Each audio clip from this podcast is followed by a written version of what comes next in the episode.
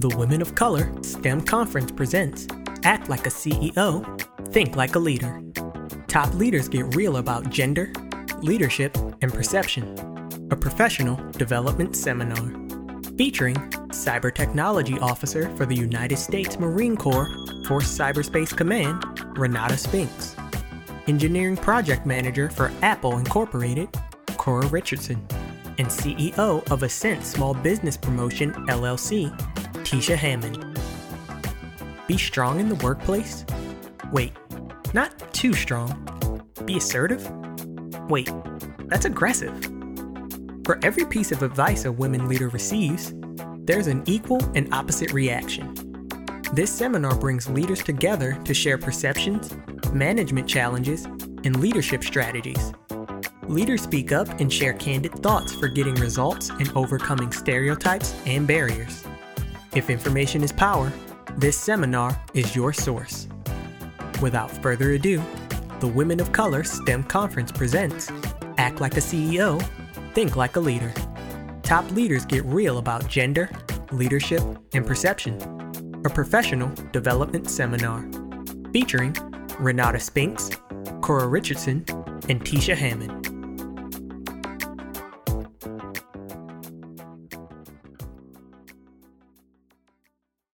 Thank you for your patience. We're ready to engage and empower each and every one of you. You are in the correct room. This is Act Like a CEO, Think Like a Leader. Um, even if you weren't intending to stay, you will stay after we finish this conversation. You'll understand. You chose correctly. I am very blessed and honored to present to you two wonderful leaders in our community who are here to discuss with you their input their, their resources and their knowledge in helping you to think like a leader in your life. From my far left, I'd like to present to you Tisha Hammond. She's affectionately called the small business cheerleader for the energy and attitude shown to those who are experiencing growing joys and pains of entrepreneurship. Her signature business consulting series, Let Me Tell You What I Wish I'd Known, has moved the needle in business, ranging from online clothing boutiques to brick and mortar healthcare franchises with various brands in between. Her online Ascent Preparatory Academy for Entrepreneurs is the result of a demand for virtual, self paced training and consulting. As a federal contractor and user of electronic invoicing for client partners, she is a fan of e commerce and fintech. To my direct left is Miss Renata Spinks. Currently, she serves as the Cyber Technology Officer in the U.S. Marine Corps Forces Cyberspace Command, the first in the federal government and the U.S. Marines. In this role, Ms. Spinks leads technology planning and cyberspace technical concept development with solution delivery for offensive and defensive cyber operations. She also leads the mission to secure, operate, and defend USMC Enterprise Network. She is an avid community service contributor and life experience coach. She coaches women, men, and youth in the holistic pursuit and achievement of their purpose. She is still very, very involved in programs that combat domestic violence, human trafficking, and child exploitation. Audience, please welcome Tisha and Renata.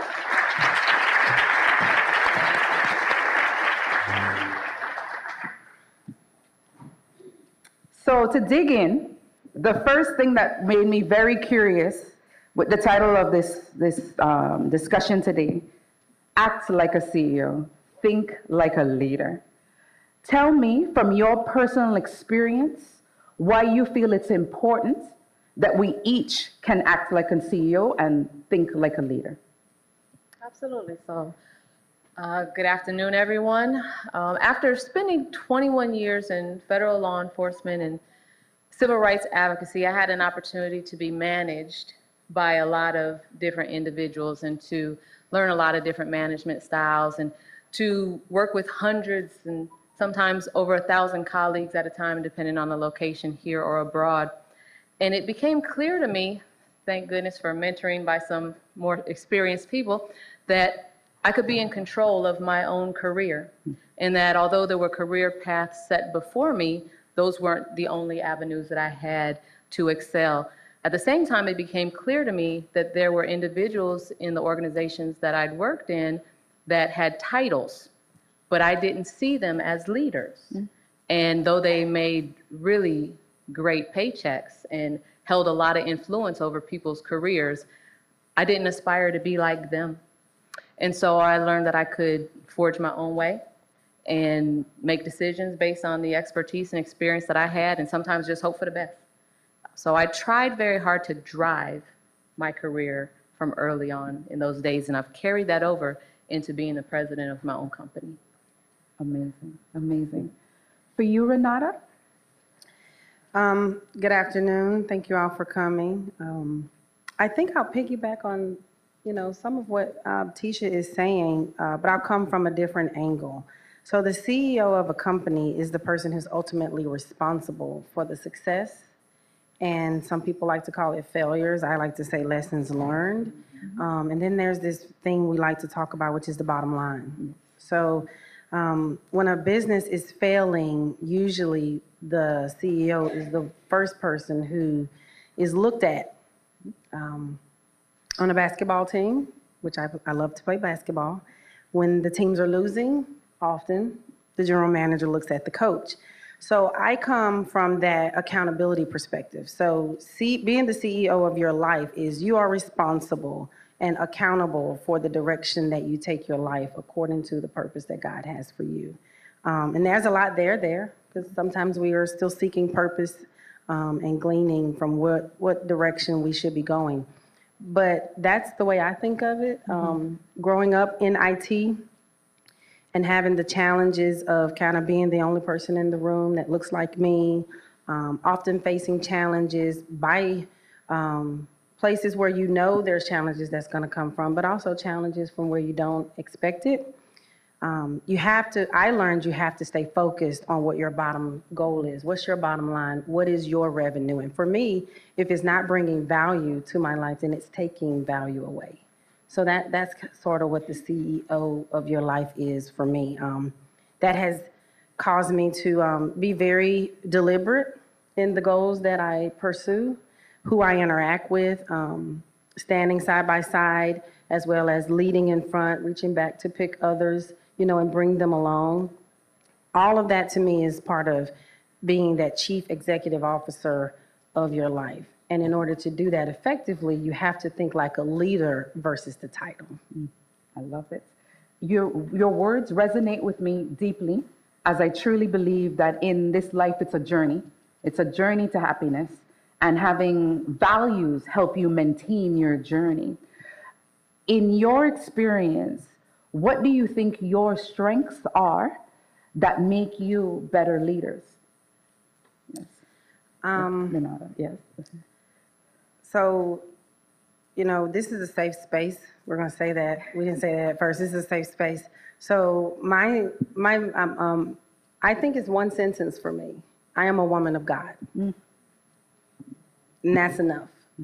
So, I think if that is the forefront of you know always doing the right thing even when no one is looking, mm-hmm.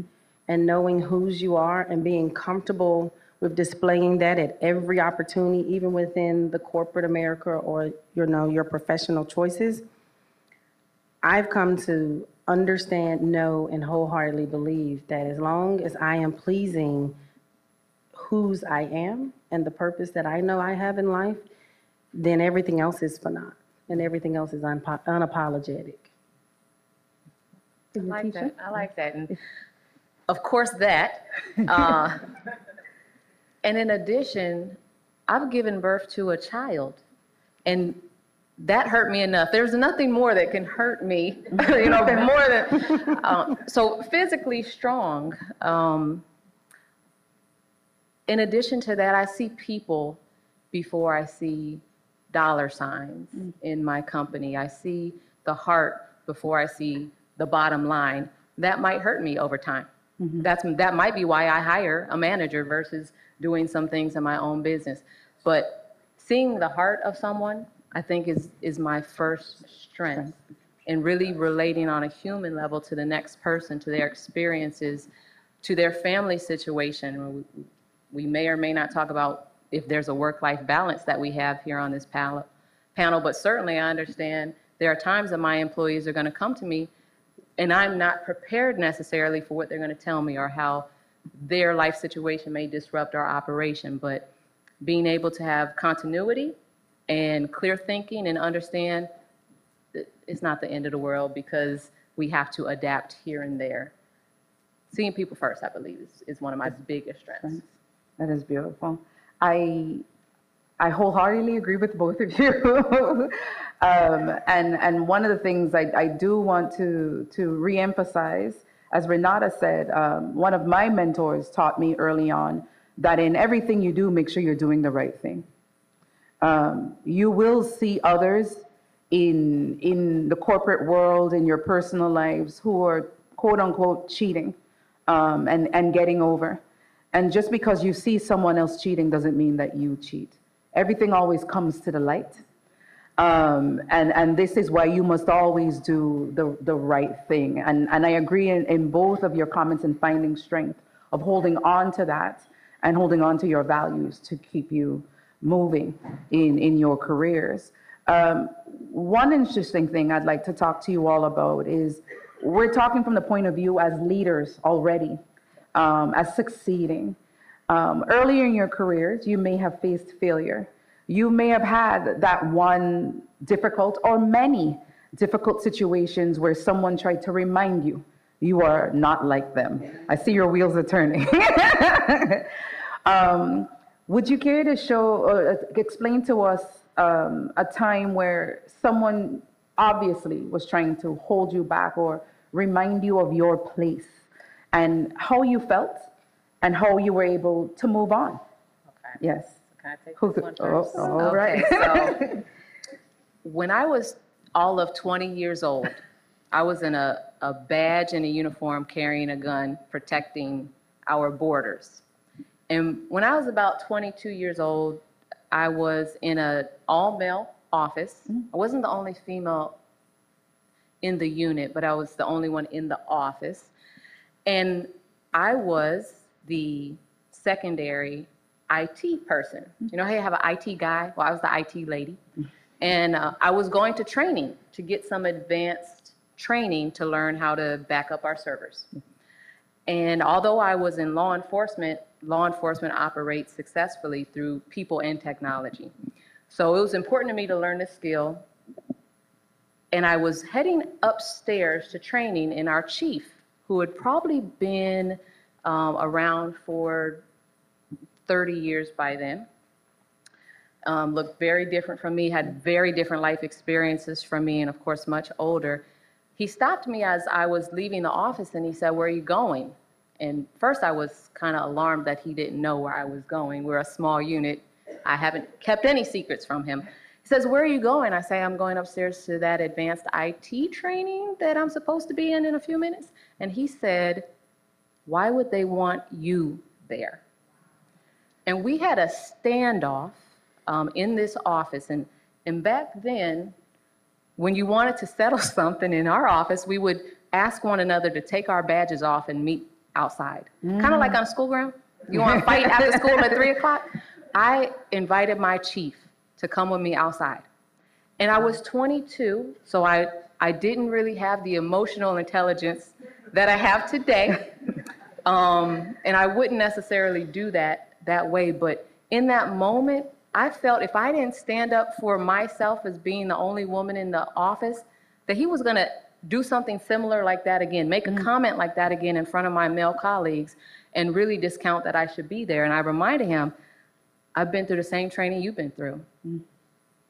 There, there's the difference between us is that you currently have more experience and make more money. One day I may be in your shoes, maybe not, but I'm going to that training.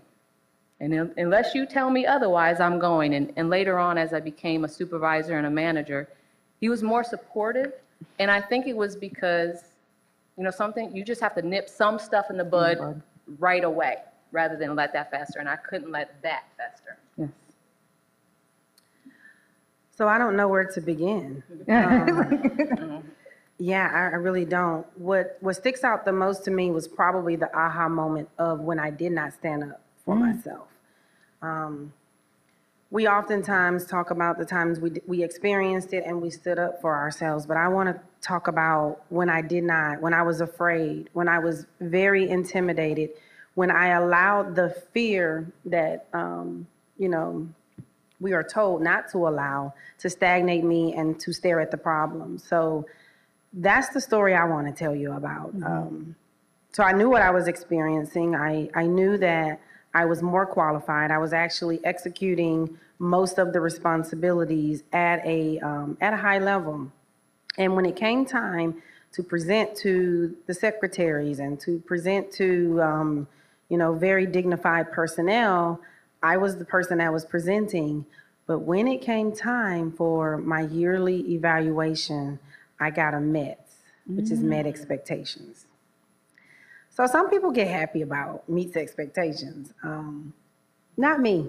I, I, I am an exceeds uh, expectation person. I set the bar very high, especially when I hold myself to the same high degree of standards and responsibility.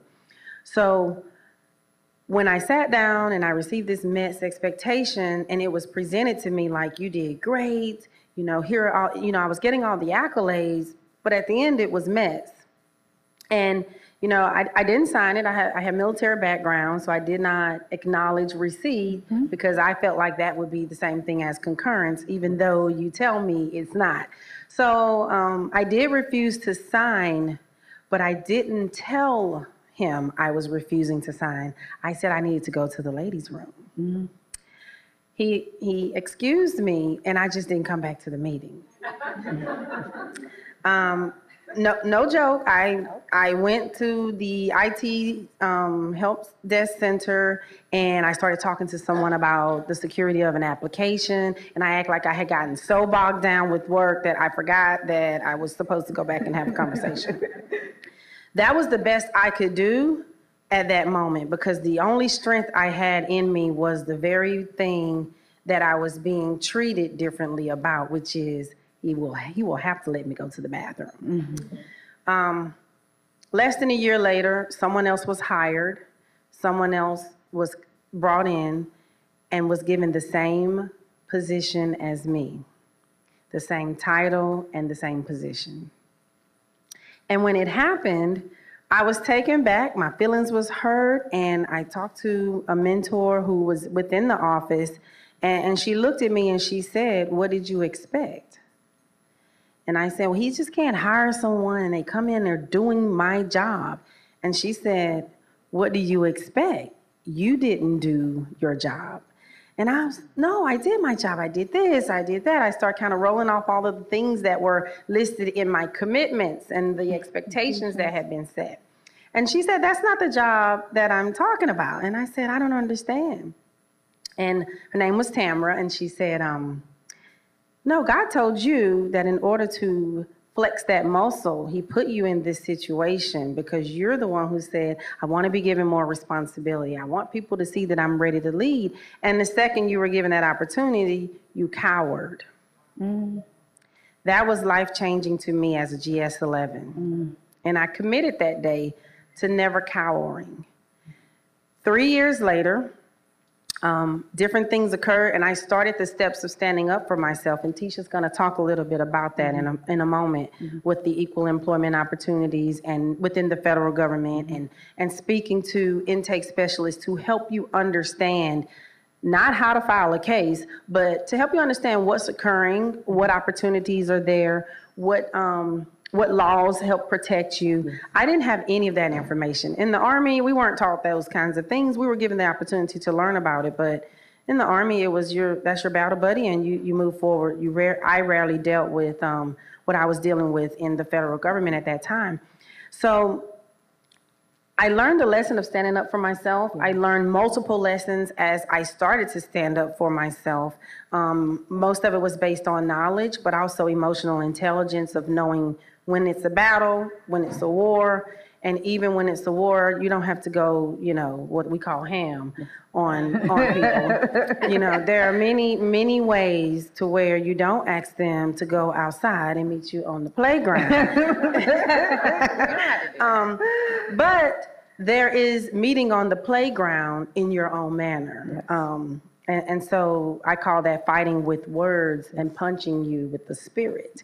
So, um, so that, that was when I didn't stand up for myself and, and it, it, it actually changed, uh, changed the way I handle things. It made me a seeker of not just being very technical, but I started to, to actually have to learn how to communicate. You know, how do you lead from behind? It, it was so many things that I realized was a gap. I knew within me, I knew I wanted to be a leader, but I did not have the tools that I needed at that time to deal with the um, controversy or the challenges that, are the, or the setbacks that I was going to encounter on the journey.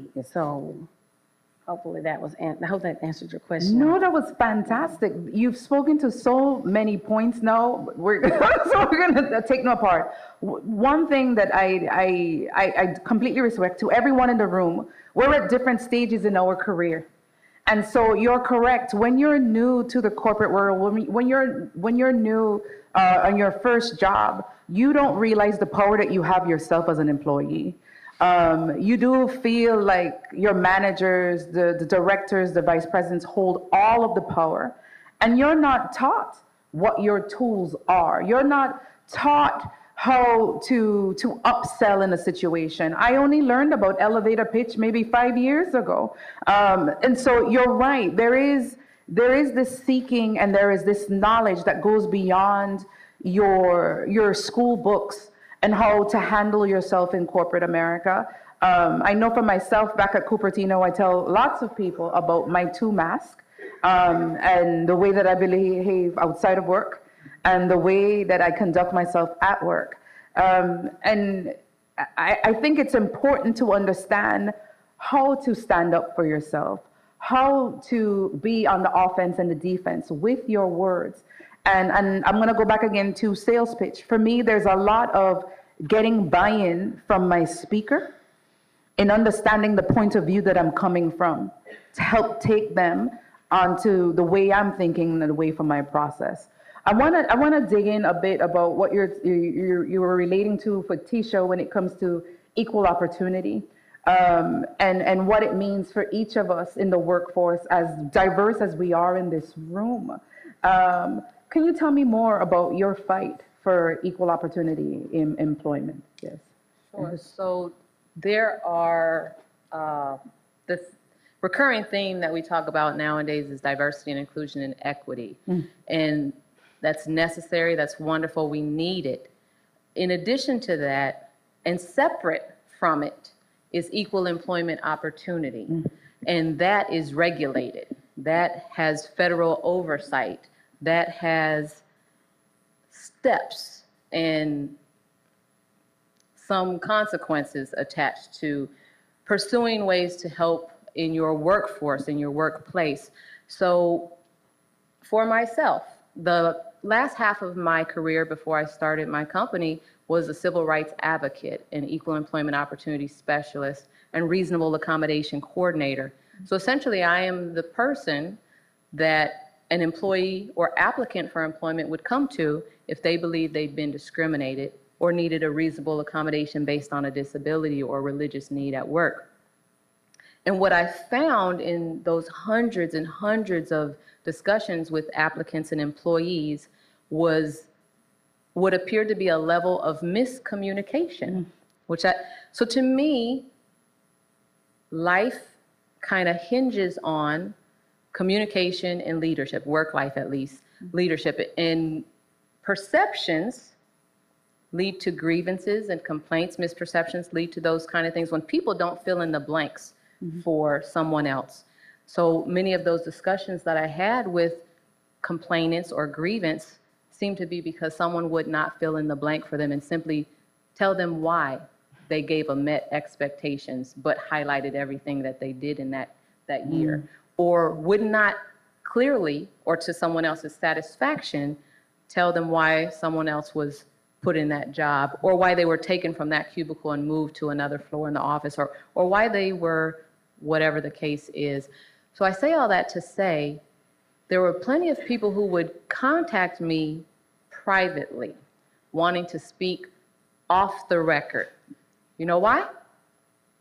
Retaliation. They're scared of being retaliated against. Exactly. And so I would meet people at six in the morning at McDonald's if they asked. Mm. I would meet people at six in the morning in my office before the people they knew flooded into the workplace because they needed a safe place to, mm-hmm. to speak at.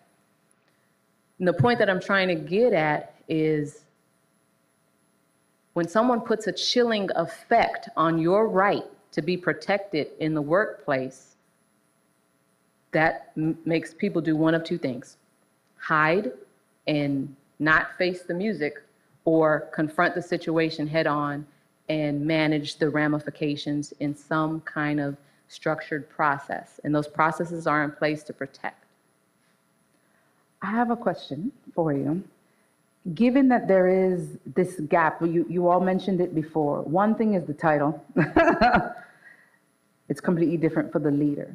How do we help management fill in the gap? How, what is your suggested framework for improving managers, um, directors, VPs in, in avoiding this miscommunication with their directs giving feedback? Yeah. So, in my experience, mm-hmm. in our EEO office, we hired a assistant director or deputy director. And typically, some people tend to make you feel like they have a closed door policy. Some say they have an open door policy. For me in the workplace, if there was a door and I needed to speak to you, that door didn't exist to me. I want to talk to you, and why are you any different than anybody else that I mm-hmm. shouldn't talk to you, especially if I'm the person that provides you trends and outlooks on things happening in the agency. And so at the very first opportunity that I had to meet this deputy director, I invited him to my office from Washington, D.C. to Detroit. I asked him to have a seat, and I told him a story about two different workplaces. One was in France and one was in America. And I explained to him that a CEO in France made a decision three weeks in advance to lay off a third of the workforce and not tell them until the day of. And the day that he made that announcement, he was promptly dragged into the street. His clothing was shredded and he was humiliated. And those people who lost their jobs still lost their jobs, um, but they felt that that was important to do that. And I explained to him in America, when a CEO makes a decision to lay off a third of their workforce, they prepare the employees weeks in advance, offer shares from their own salary and compensation because life has to continue and people have to have a meaningful way to go on. And I explained to him that he could be one of two CEOs. And he asked me, he was sitting here, I was sitting here, and he said, Are you threatening me? And I said, Sir, why would I do that? You're my deputy director. I wouldn't threaten you. I'm preparing you for this office and this position because not too many people are going to sit here and tell you the truth about what you've gotten yourself into. But you can count on me to do that. And he experienced some pretty savage behaviors, mm-hmm. even against himself in the office. And he would reach back to me every once in a while and confirm and, and let me know that, yes, this was a reality, that people are pretty savage when they want to be. But I asked him in advance, before he went back to DC, to remember humanity in every decision he made about our office. Because we came to work every day equipped and ready to carry an incredible workload so that he would get the recognition. And to remember, if he was going to rate us, that we were all excellent. And to remember, if he was going to give us feedback, that he needed to present both sides of the issue and that he needed to share this information with his subordinate managers who managed us. That is fantastic. So open door. Open door. Open Any door. door. An excellent team. And be open to feedback and feedback on both sides. That is beautiful. That is absolutely beautiful. Renata, yes. So, so I want to have a little conversation about those who are the recipients of this gap of leadership or these um, breakdowns in communication, and the thing I like to call the chameleon, where we try to make it look like it isn't because you are a female or because you are an African American woman or because you're Asian or even because you're Caucasian whatever the reason is that you feel mistreated. And and i know this is a women of color conference but males are discriminated against as well. Yes. so let's kind of expand the conversation to when you're just being treated unfairly. At the end of the day the largest thing that stops you from growing whether that's to the next promotion whether that is the next successful project growth that is defined by you when you are being mistreated is stagnating. Mm-hmm. It is demoralizing and it is very, very, very hard to get over if you or get through if you don't have two things the consciousness and the support. Mm-hmm. Most people think that I'm going to say courage. No, it is not having the courage. There is one thing about courage that we often, at least as in my experience coming up through technology through you know budget processes you name it just the many challenges of getting you know the accomplishments of the goals i set for myself there's one thing that has always been very important to me and that was having a support group mm. I always had someone, whether that was I met them at BEYA, whether I met them at Women of Color, whether it was a male or a female, because I have a support group that is of both absolutely male, absolutely female, from all races and religions and creeds. And the reason is because it brings a diversity of thought and it's a diversity of experience where I say, I, I made a statement or I did this thing. How would that make you feel? And oftentimes, I get feedback that I haven't expected, and it helps me understand why I may be being treated that way. And because I have that support group that I deliberately created and that I deliberately am honest with so I can get their honest feedback, then after increasing my vocabulary, after listening to lots of podcasts and finding ways to communicate without saying anything, You're listening to Act Like a CEO, Think Like a Leader. Top leaders get real about gender, leadership, and perception. A professional development seminar featuring Renata Spinks, Cora Richardson, and Tisha Hammond. Brought to you by the Women of Color STEM Conference, uniting women in STEM by continuing the press for progress. Be sure to check out our social media pages on Facebook, Twitter, and Instagram. One of my favorite books that I use in the workplace is called How to Repair Your Marriage Without Talking. So, being in the workplace, you are married, let me tell you. Everyone you work with is your husband or your wife. And let me tell you why I think of it that way. That person spends so much time with you that you get to know that person's children, their patterns of behavior, when they're having a bad day, when they're not having a bad day. I've been married before, and although I'm divorced, when I when I think about it, that same amount of time that you're spending is the same type of a commitment that you make when you are when you are married. And those feelings of fear, those feelings of regard for how that other person is going to feel, whether you don't want to hurt their feelings or you're scared they're going to do something to you, all that happens in relationships. So, I read that book how to Repair Your Marriage Without Talking, because many of the tools that it talks to you about in that book, when you're saying, you know, your spouse, from body language Yes. to them having a bad day and their perceptions, things that they are focused on that you may be disregarding, all of those things are important when you start to interact with your manager. Mm-hmm. I have employees that, you know, I have Marines that are coming in off of tons of different kinds of experiences. Mm-hmm.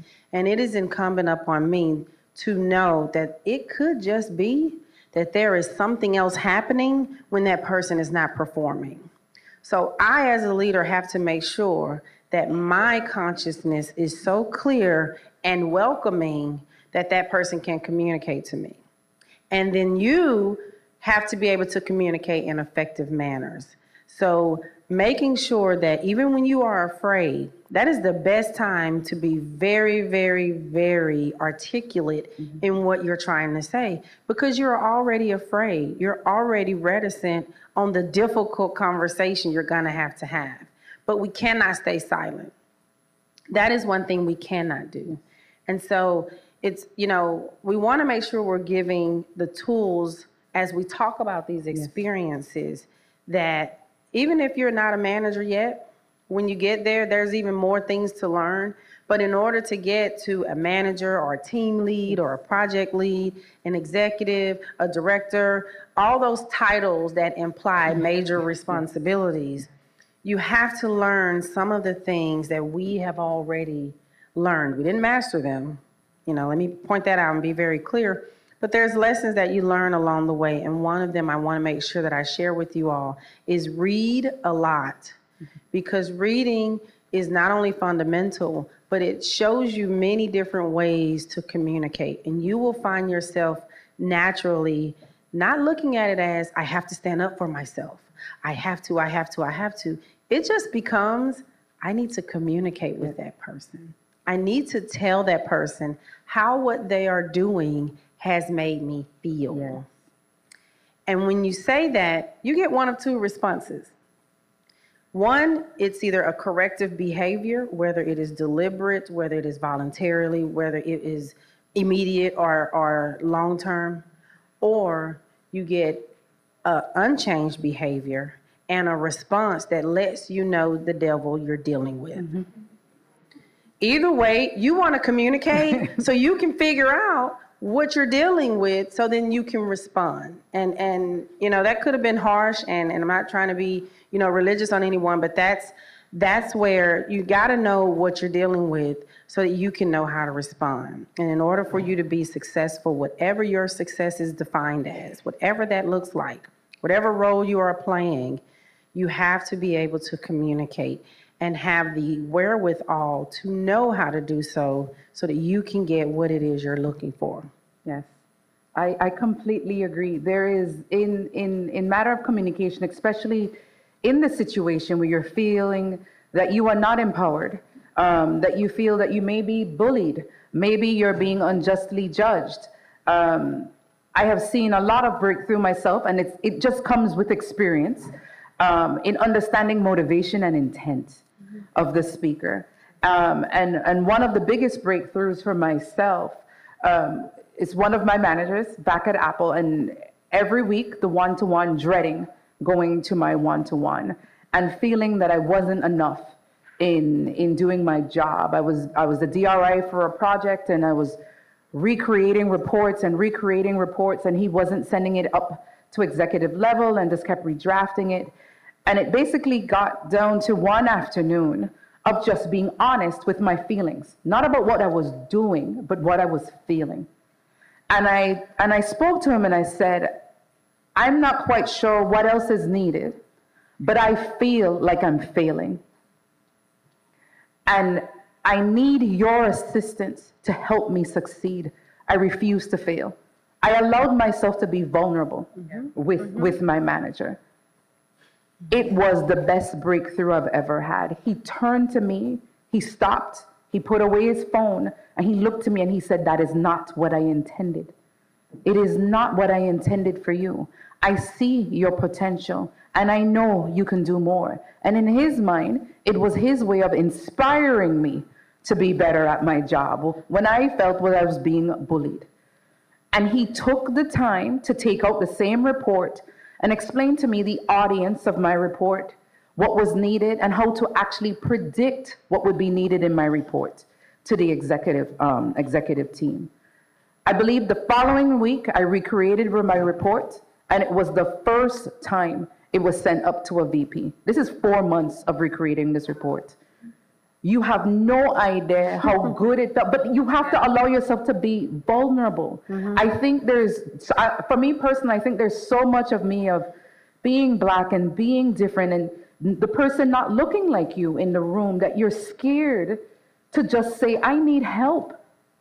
And in this case, I completely agree with you. Either the person will show themselves and show themselves to be a good manager or a good leader, or if not, you'll see exactly who you're dealing with. You, you will know, but at least you'll have this opportunity for conversation. And I com- it completely resonates with me with what you're saying of just being honest at times, of just not what I'm doing here, but how you make me feel mm-hmm. when when you speak to me. And so understanding motivation and intent. Yes. I, I think it's also important for us to highlight that it really is about you. Mm-hmm. It is very easy to point the finger at what this person did not do, or this person did not say, or this person did not tell me. Um, I, I am tooting my own horn when I say that because I went through a cycle of, well, he didn't do this, or he should have told me that. Um, and so I'm, I am grateful for women of color. I'm grateful for BEYA. I'm grateful for the people I have met along the way who taught me those things and gave me opportunities to be mentored and, and to learn from um, the experience that's surrounded by us, by you know people who have gone before us, the Tishas, um, the Patricias. There's so many people here, so I just urge you to connect as much as possible with all of the love and and and experience that's surrounded by you at this very conference all the time. Because we can sit up here and we can give you all these tools and all these great data points, and we can tell you all these things that are required for you to be successful, but you're leaving out of here. And when you leave out of here, how do you keep the momentum going? How do you start to instantiate what you're being taught? We have to build the support channel. You have to reach out and show yourself vulnerable to say, I need help in these areas. And mentoring is a two way street. Yes, it is. You know, you would be surprised how much help you are to the person who's mentoring you. And then it becomes a relationship. And it becomes something so wonderful that the conversations, um, like when first time I talked to Tisha, it was, I am so sorry I was supposed to call you like one day and I didn't call her. And we ended up, she texted me and said, you know, she didn't say, you didn't call me when you said you would. The text was, and I, I just, I loved her so hard for this. She said, I think I missed you. Now, I know I didn't call her, but she said, I think I missed you. Let me know when you're available so we can sync. Um, I will, I'll never forget it because I was walking out of the building and I was on my way to yet another meeting. And I stopped right then. And I don't know if you remember this, but I said, I'm available now. And I ended up, I was driving somewhere and I was like, you know, I need to just take this call right now.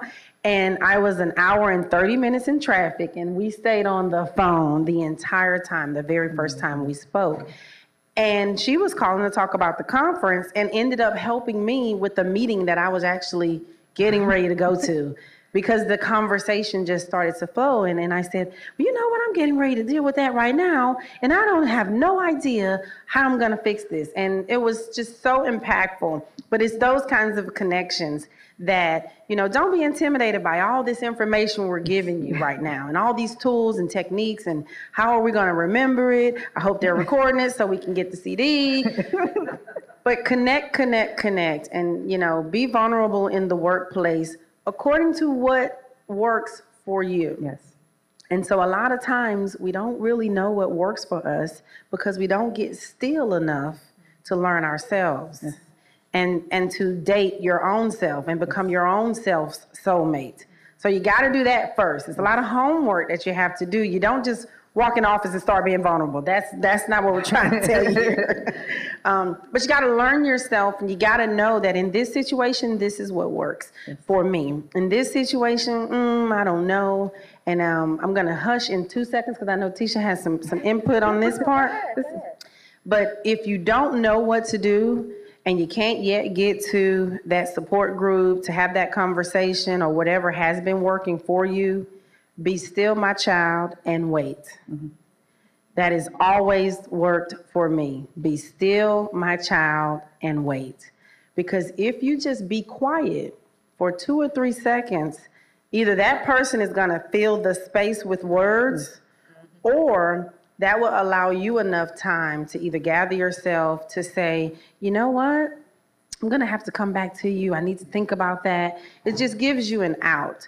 So, as you're learning yourself, as you're defining your purpose and making sure that your goals line up to what you think your purpose is and some of the things that you are set out for your life, as you're doing those things, come up with some canned responses for when you're feeling uncomfortable so that you can give yourself an out so that you don't have to be vulnerable because you're thinking back to women of color. They said be vulnerable and so right now i probably should be vulnerable but i don't know how to really express. If you start doing that then that evaluation is now telling you that you are not ready to disclose how you're feeling at that time. So i'm going to hand it off to tisha because you know, being the cheerleader, you know, being the cheerleader of small businesses and people in general.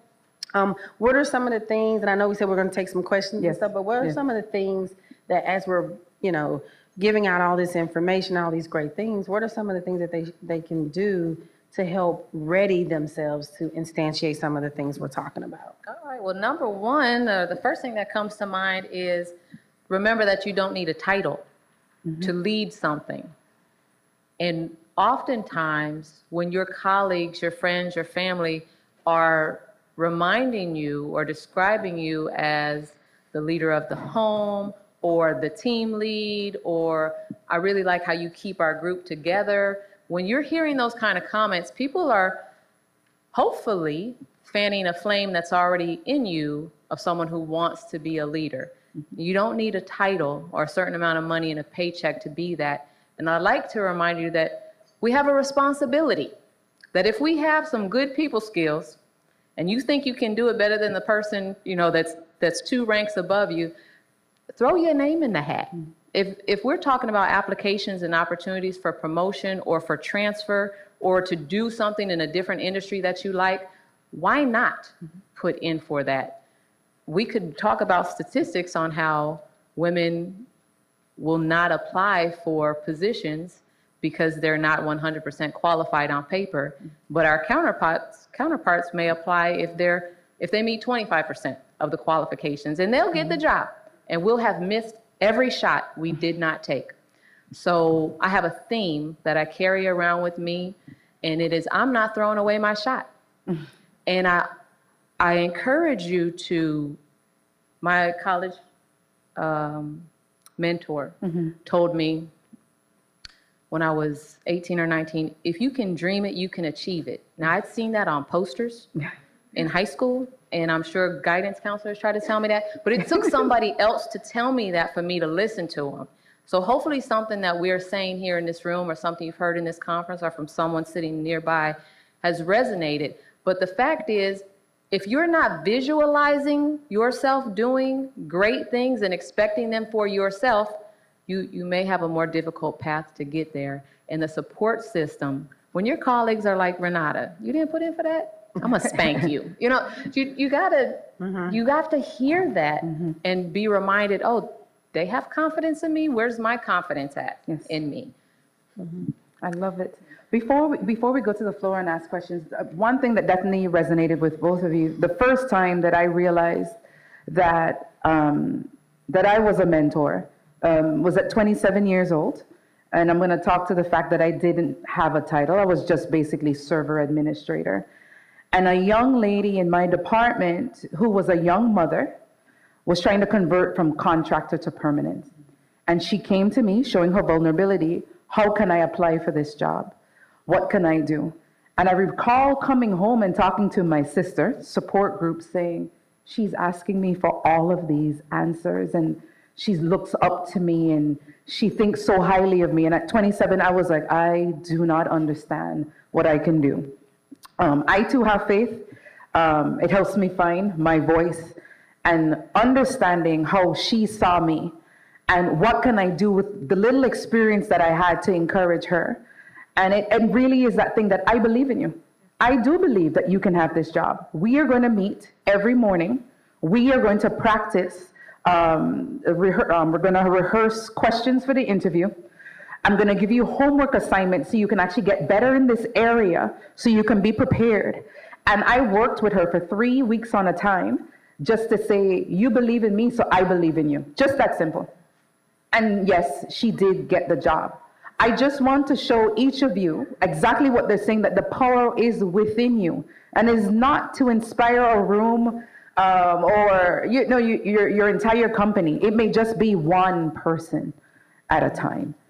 And and that kind of piggybacks off of, um, I know we're, I have the, a secondary, um, presentation right after here where we're talking about build up, don't tear down. Um, and so I urge you to, if you can, to make it to the next session because we're going to talk about, um, you know, not so much of perceptions and not so much about gender in the workplace, but how do you build that support group? And and and some of the things we experience when it's when we're being torn down by people we expect um, to support us. Um, and so I, I won't I won't dive into that piece of it, but we definitely got to build each other up. Um, and part of building each other up is the vulnerability that needs to be shown now for someone to come to the microphone and ask us some questions about some of the things you're experiencing. Um, hopefully, we can help you out. Yes. Um, we ask that you speak into the microphone so everyone can hear you. Please tell us your name and tell us um, where you are from, and um, and then ask your question. Thanks. Quebec Rosario, U.S. Army Corps of Engineers. Um, Building strong, Army strong. Yes. All you Um, can I am a mechanical engineer. I am a project engineer as well. And I work construction projects. I manage them. And my challenge is some of the contractors. We are part of a team. I'm usually the only female. Um, I manage the project, I pay them or approve their payments, and I have the technical background.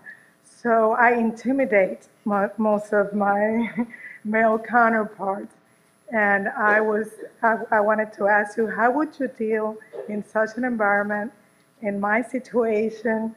Um, and how do you bring people that are kind of against you to work with you as a team? Um, so I, I, I know the I word all too well. That intimidation is, it is, you know, it is a big deal. Um, and it's a challenge. Um, I still will, I still deal with it every day now, um, in different aspects. Um, I've had a great, I have a great, res- um, experience with the Marine Corps, contrary to what a lot of people think, because they always ask me, how is it?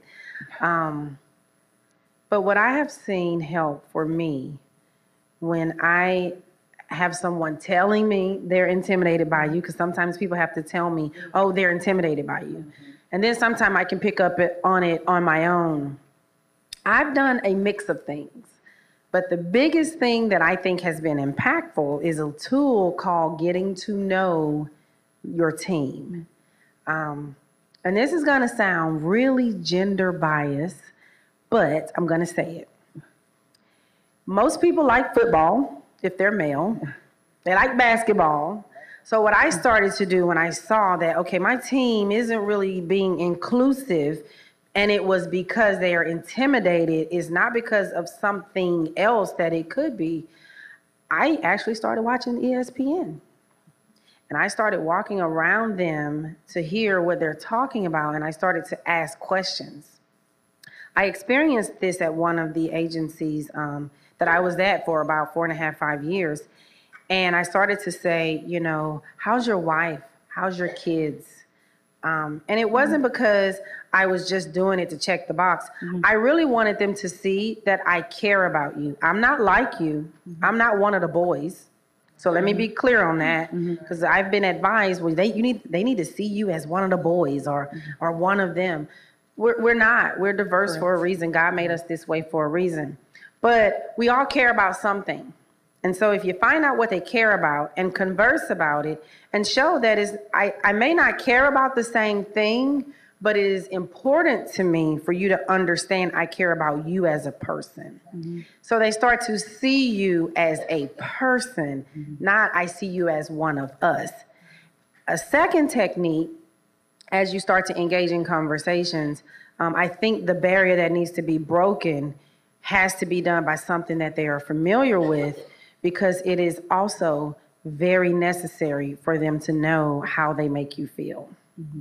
So after I've learned about your, your, your kids and your wife was pregnant, I'm speaking from my own experience. Um, and you know, how did the birth go? Is the baby waking up every two hours? Are you tired? How is how are you adjusting? Um, who's your favorite football team? Well, my favorite basketball team, you know, is the LA Sparks and things like that.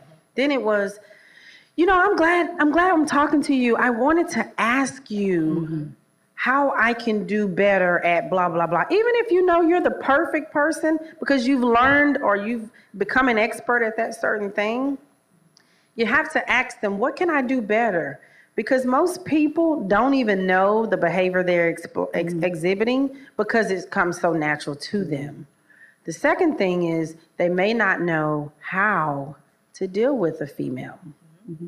They may you may be the first female that they've ever had as a team lead or a construction manager. So it's a lot going on there there oftentimes. Um, I like to give people the benefit of the doubt initially.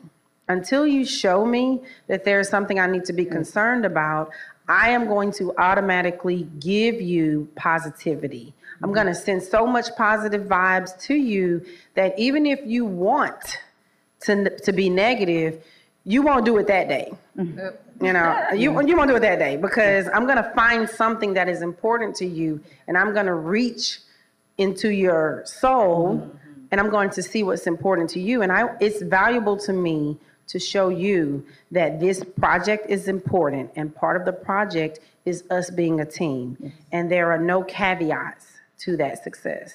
So, um, Tisha? Yeah, for my experience is a little bit different. So having um, been so young when I started in law enforcement, uh, the use of force continuum has just been implanted in me.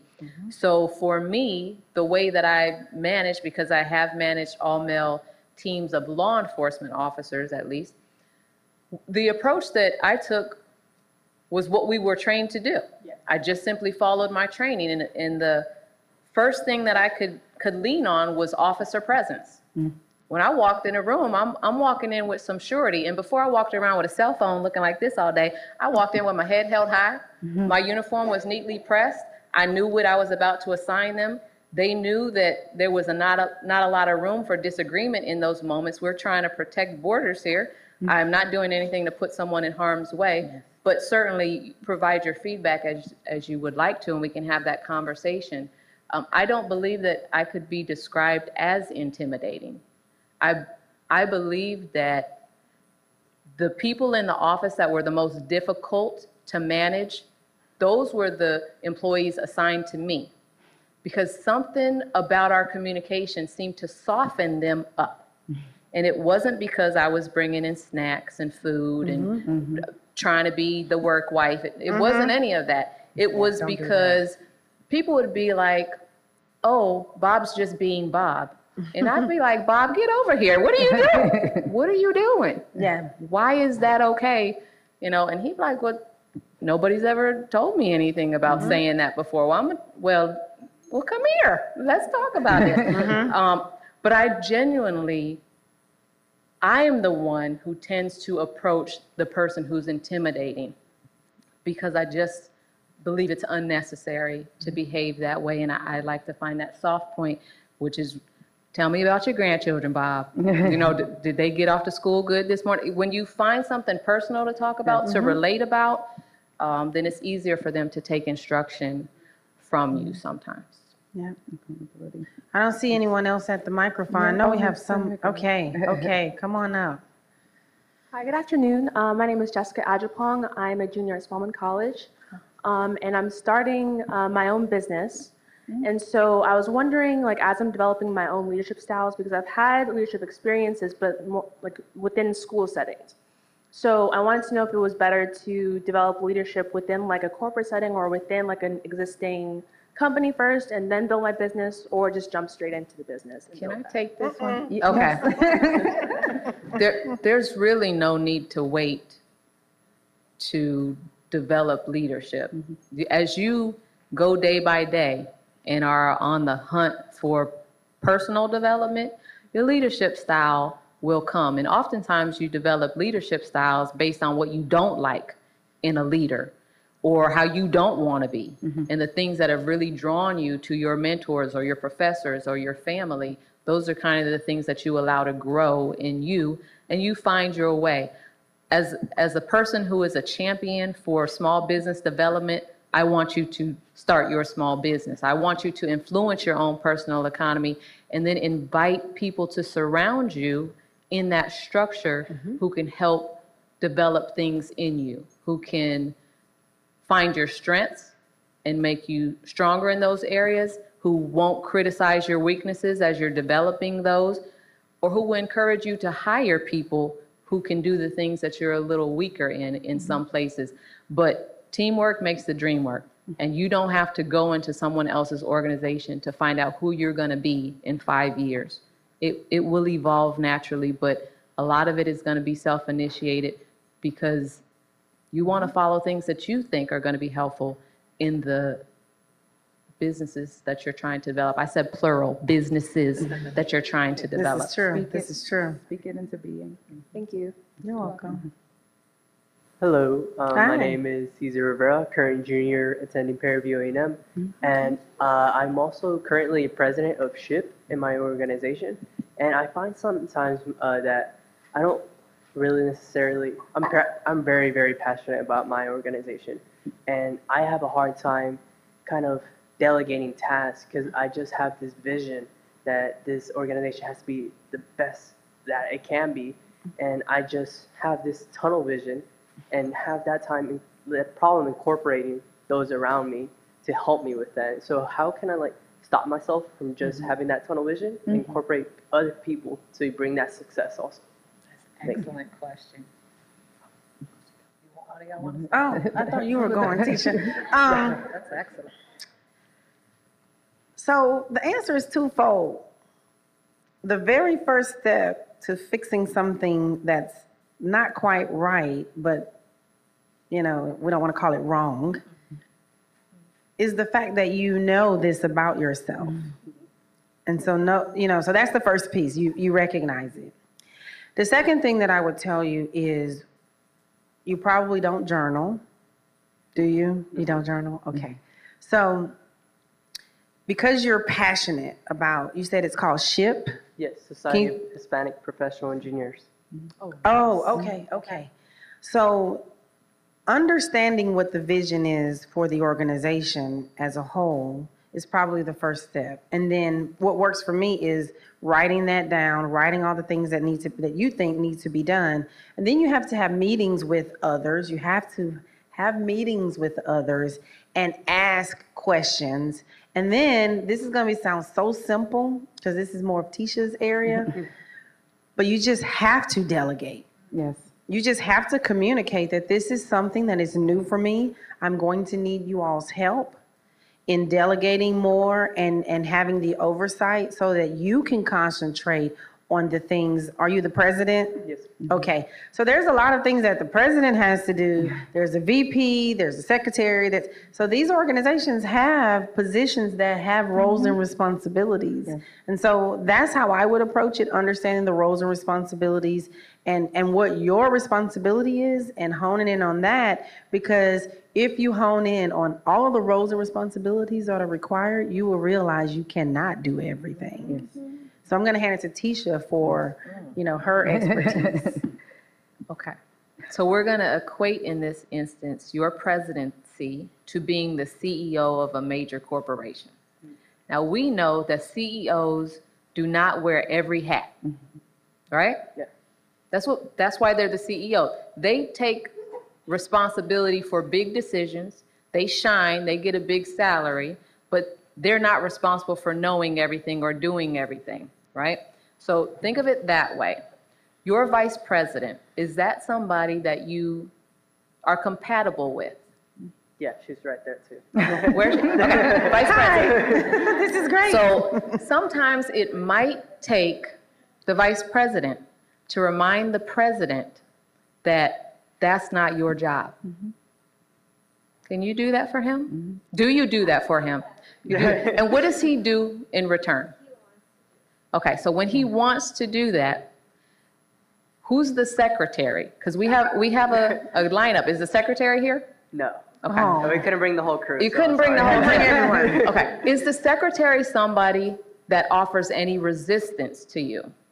I feel like the problem is that I want to be that leader that my peers do not hate. And I, Oh I've had God. experience Ooh, I love it, that whenever I'm always delegating, or Yeah. I've had a president that Yeah. has just been pointing the finger, you have to do this, you have to do this, and you Yeah. have to do that. And it's just, it brings that vibe to the, that, oh, I don't want to do it. That Because you're it's not more of a contributing. So. Tisha's gonna touch on it, That but there's a, there's a difference between a boss Mm-hmm. and a leader. Yes, that's, that's what you're feeling, you're correct. Yes. You do not want to be a boss. Bossy, yeah. Yes, you want to be a leader, yes. So I, I get that. Yes. I want to be liked as well. Yeah. But I'm okay if I make a decision, I'm okay with the consequences of that decision. Mm-hmm. It might help in your instance if the vice president and the president tag team the delegating. Would it be easier for these decisions to come out of your mouth or from your email account? Consider those kind of things. And if you would rather just be the kind of person that wants to be liked, I would suggest that when the next term comes up for presidency, that you might even consider looking at an alternate role in the organization. Because presidents and CEOs are not always the most liked people in the organization. We want to be, and it will be great to be, but that's not always reality. So when you, when you make a decision, whether it's to hold on to all these responsibilities, you're going to be able to accept those consequences. When you make a decision to let go and parcel things out and just have confidence that other people will be able to do them and that it'll be a different experience than the experience that you had from that president who was like doing do this, this, this, and this, you're not going to govern that way, right? It, it did something to you mm-hmm. and you're going to probably turn away from that, that person. You seem to have a very genuine interest in SHPE. And I'm not certain why others wouldn't want to accept even the smallest task. So if you start small, take small steps, ask the VP mm-hmm. for some support in delegating, you might find that you enjoy your role a lot more. And, and I, I can relate to the wanting to be liked Yeah. or accepted or made, or, or for everyone to view you as part of the team and not just the president who's making the, the hard decisions and responsible for the success of the organization. I relate to that. Um, and for me, I- I actually had that um, issue with this new position that I took because, you know, I had to get out of my own head on a couple of things. But I find that communicating the end result with everyone and backing that up with here's everything that has to be done, and then communicating that I'm going to do this part, the VP is going to do this part, the secretary needs to do this part. I think if you have that roadmap that's communicated, that will help you with that buy-in that you're looking for. And it, because it sounds like it'll be a mix of things depending on the situation, but I think, I think, I think you're, you're on the right path. I think you'll, you- you'll get to delegating after today, because I think we're resonating a little bit with you on some things, some tools you could put in place. Definitely are. When is your next meeting? Uh, we have it, um, general body meeting Tuesday. Okay. So. um, I'm going to something- need your cell phone number so I can text you Okay. and remind you Tuesday morning. Perfect. So yes, we have, thank you so much for your questions. We have two minutes remaining, and before we go, there's ex- actually exciting projects that Renata and Tisha are working on, and I would like them to share them with you before we go. So I, do you want to go first? Because I think you're December. It's your next big project. Yes. I'll, how about you go first? Okay.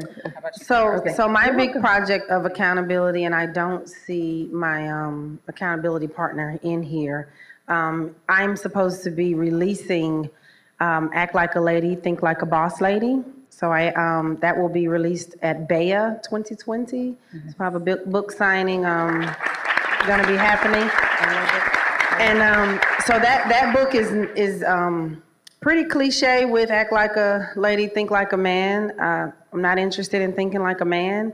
I am interested in in talking about the totality of a woman and all that that means. So the very last chapter is the audacity to be you. And so that's that's why you see this act like a CEO, think like a leader, act like a leader, think like a CEO, those type of things because you know that's very important. So so that that's that's my project. I love it. Congratulations.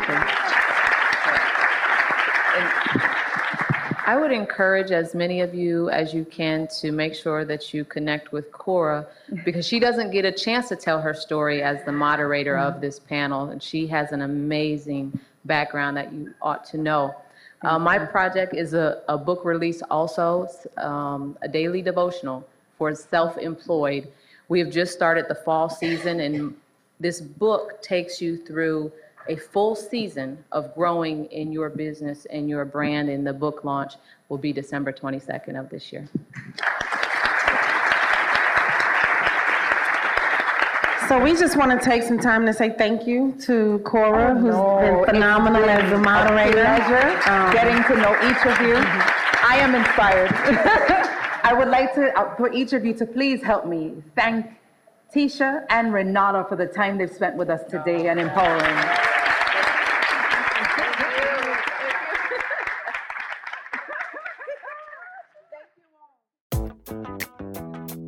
Thank you for listening to Act Like a CEO, Think Like a Leader. Top leaders get real about gender, leadership, and perception. A professional development seminar featuring Cyber Technology Officer for the United States Marine Corps Force Cyberspace Command, Renata Spinks. Engineering Project Manager for Apple Incorporated, Cora Richardson.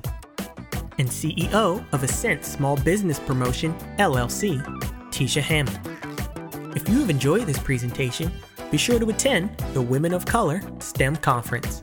For more information on how you, your company, or organization can take part, visit www.womenofcolor.net. For college students, contact us at 410 244 7101.